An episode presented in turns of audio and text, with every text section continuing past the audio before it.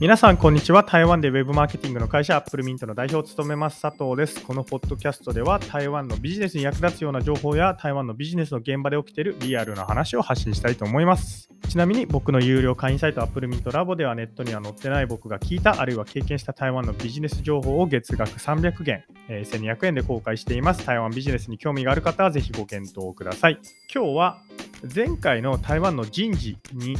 続いてですね、えー、後編ということで、まだまだ台湾の人事についてお話をしていきたいと思うんですけれども、後編の今回は、台湾でどうやったら人材を獲得できるかっていうお話と、もしも人材を獲得したら、まあ、した後ですね、どうやってスタッフの離職を防止するのかっていう、えー、お話をしたいと思います。えー、まあ、まず、台湾の人材獲得なんですけれども、これ、結論から言うとですね、えー、戦略的なコンテンツ配信っていうことと、え Facebook の広告がいいんじゃないかなっていうふうに僕は思っています。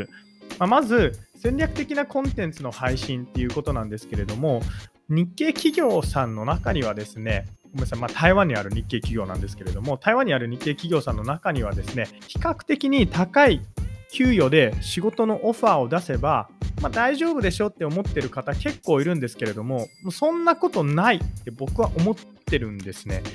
あのむしろ僕最近感じるのが台湾の若い人って給与も大事だと思うんですけれども給与よりも労働環境とか仕事内容誰がそこで働いているんだみたいなそういうのが気になるんじゃないかなって僕思っています、まあ、この根拠になってるのがあの僕のスタッフあの台湾人のスタッフなんですけれども全員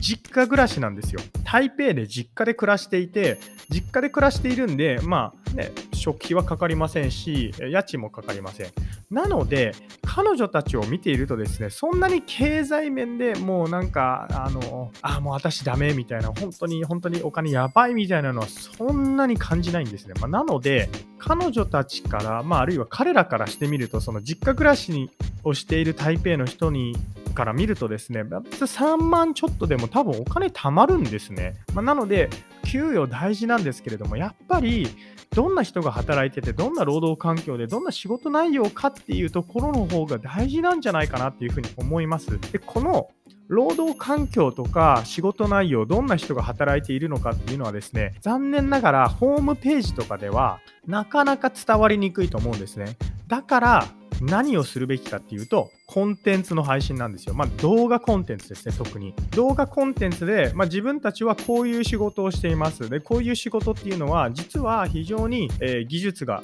いりますみたいな、まあ、そういった配信をするっていうことと、あと、動画コンテンツを通してですね、まあ、どういうスタッフがそこで働いているのかっていう、まあ、サービス業とかだったらお店の紹介とかそういった部分をしていくと、やっぱりその若い人は安心感が持てるというかそのあこういう人たちがいるからここ大丈夫そうみたいになるんじゃないかなっていうふうに思っています。のでうん動画コンテンツがいいんじゃないかなっていうふうに僕は思っています。でこれとは別にですねあの Facebook の広告が採用にどうやら良さそうだっていうことが少しずつ分かってきました。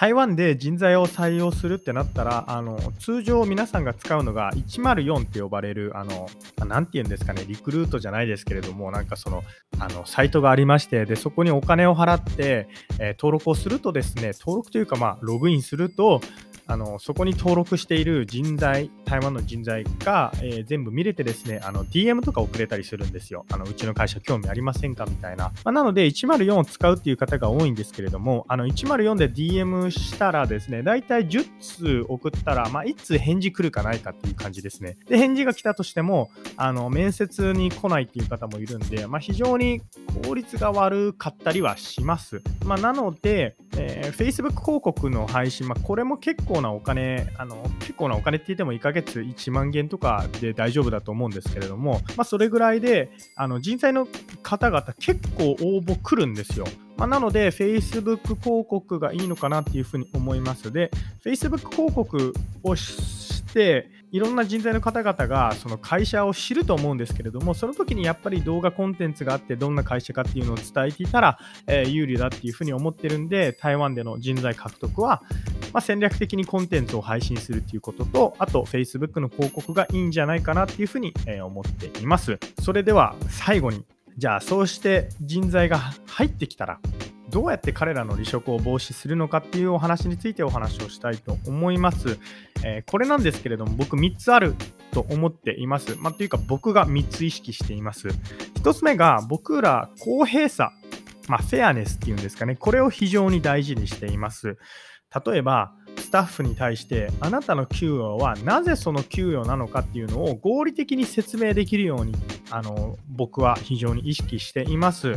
そうですね。あの給与ってスタッフが会社に提供できる価値を、えー、お金にしたものだと思うんですけれども、まあ、その価値の一番簡単な測り方って、まあ、営業スタッフとかだったらあの儲けまあ、粗利とかだったりすると思うんですね。まあ、なので、今のところ僕ら会社内では、まあ、営業というかアカウントと呼ばれるですね、まあ、お客さんとの顧客、まあ、お客さんとの関係を維持するスタッフしかいないので、まあ、彼女たち、まあ、彼らに対して僕が求めてるのは、えー、粗利です。まあ、これが総務とかデザインとか、えー、人事とかあのになったらまた KPI というか、ね、価値の測り方っていうのは変わってくると思うんですけれども、僕はですね、まあ、営業スタッフに関しては、じゃあどれだけ儲けを出しているのかっていうことを、えー、ちゃんと可視化して、で、あの会社の数字、会社の業績っていうのも、えー、彼女、彼らにあの積極的に公開をして彼女たちスタッフの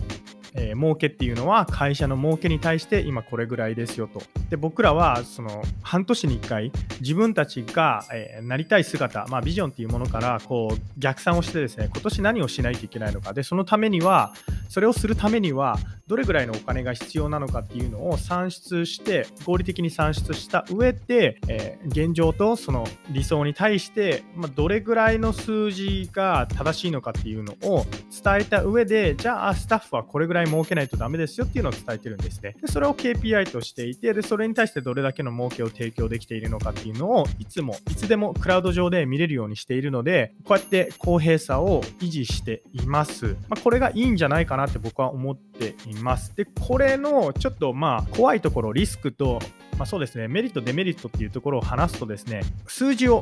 会社の業績とあのもう彼女たち、スタッフの儲けを、えー、全部公開しているので、例えばですね、彼女たちがすごい利益を出していて、で、会社の儲けに対して、まあ、ものすごい比率だということが分かればですね、あの彼女たちは僕に対して給与アップみたいな要求もできるわけです。で、その時に僕はちょっと残念ながら公平さを大事にしてるんで、あの言い訳ができないっていう怖さというかリスクは当然あります。でも逆もしかりで、もしもスタッフが必要な儲けを出していなければ、スタッフは給与をアップしづらかったりするので、これが、まあなんか、対等な公平な関係なのかなっていうふうに思っています。まあ、なのでこれが1つ目ですね。で、次2つ目なんですけれども、自分でまずはやるっていうことを非常に意識しています。会社のリーダーとしてこれやれって言って自分が何もしていない場合、僕がスタッフだったら嫌だなって思うんですよ。だってね、働いていない人からお前これやれって言われてやるのなんか嫌じゃないですか。まあ、なので何をするにも、まずは僕がします。例えば YouTube の動画を始めたいって言ったら他の人に任せるんじゃなくて僕がまずしますし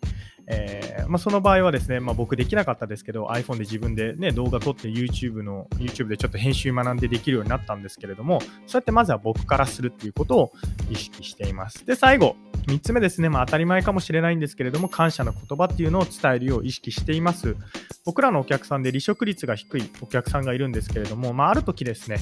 なんで離職率が低いのかっていうのを聞いたら、まあ、その方が、まあ、毎度感謝の言葉を伝えてるからですかねとかって話をしていて、あまあ言われてみればそうだなって思って、そこから僕もあの毎度何かしてくれたら、えー、ありがとうということを言うように伝え、まあ、言うように意識したりとかしていますので、えー、もしもですね、まあ、皆さんの中で離職者がすごい多かったりとかしたら、まあ、僕のこの話が参考になるか分かりませんが、えー、こういうこともそうですね、あるよっていうことを、え、ご留意いただければというふうに思います。ということで、え、以上ですね、台湾での人材獲得と、まあ、獲得した後の、え、離職防止についてでした。あ、ごめんなさい、最後にもう一つだけお話をすると、あの離職者が出ないっていうのは非常に素晴らしいことではあるんですけれども、離職者既存の従業員を甘やかしすぎて離職を防止した結果その従業員が何でも要求するようになって、まあ、モンスター従業員みたいになるっていうケースが台湾では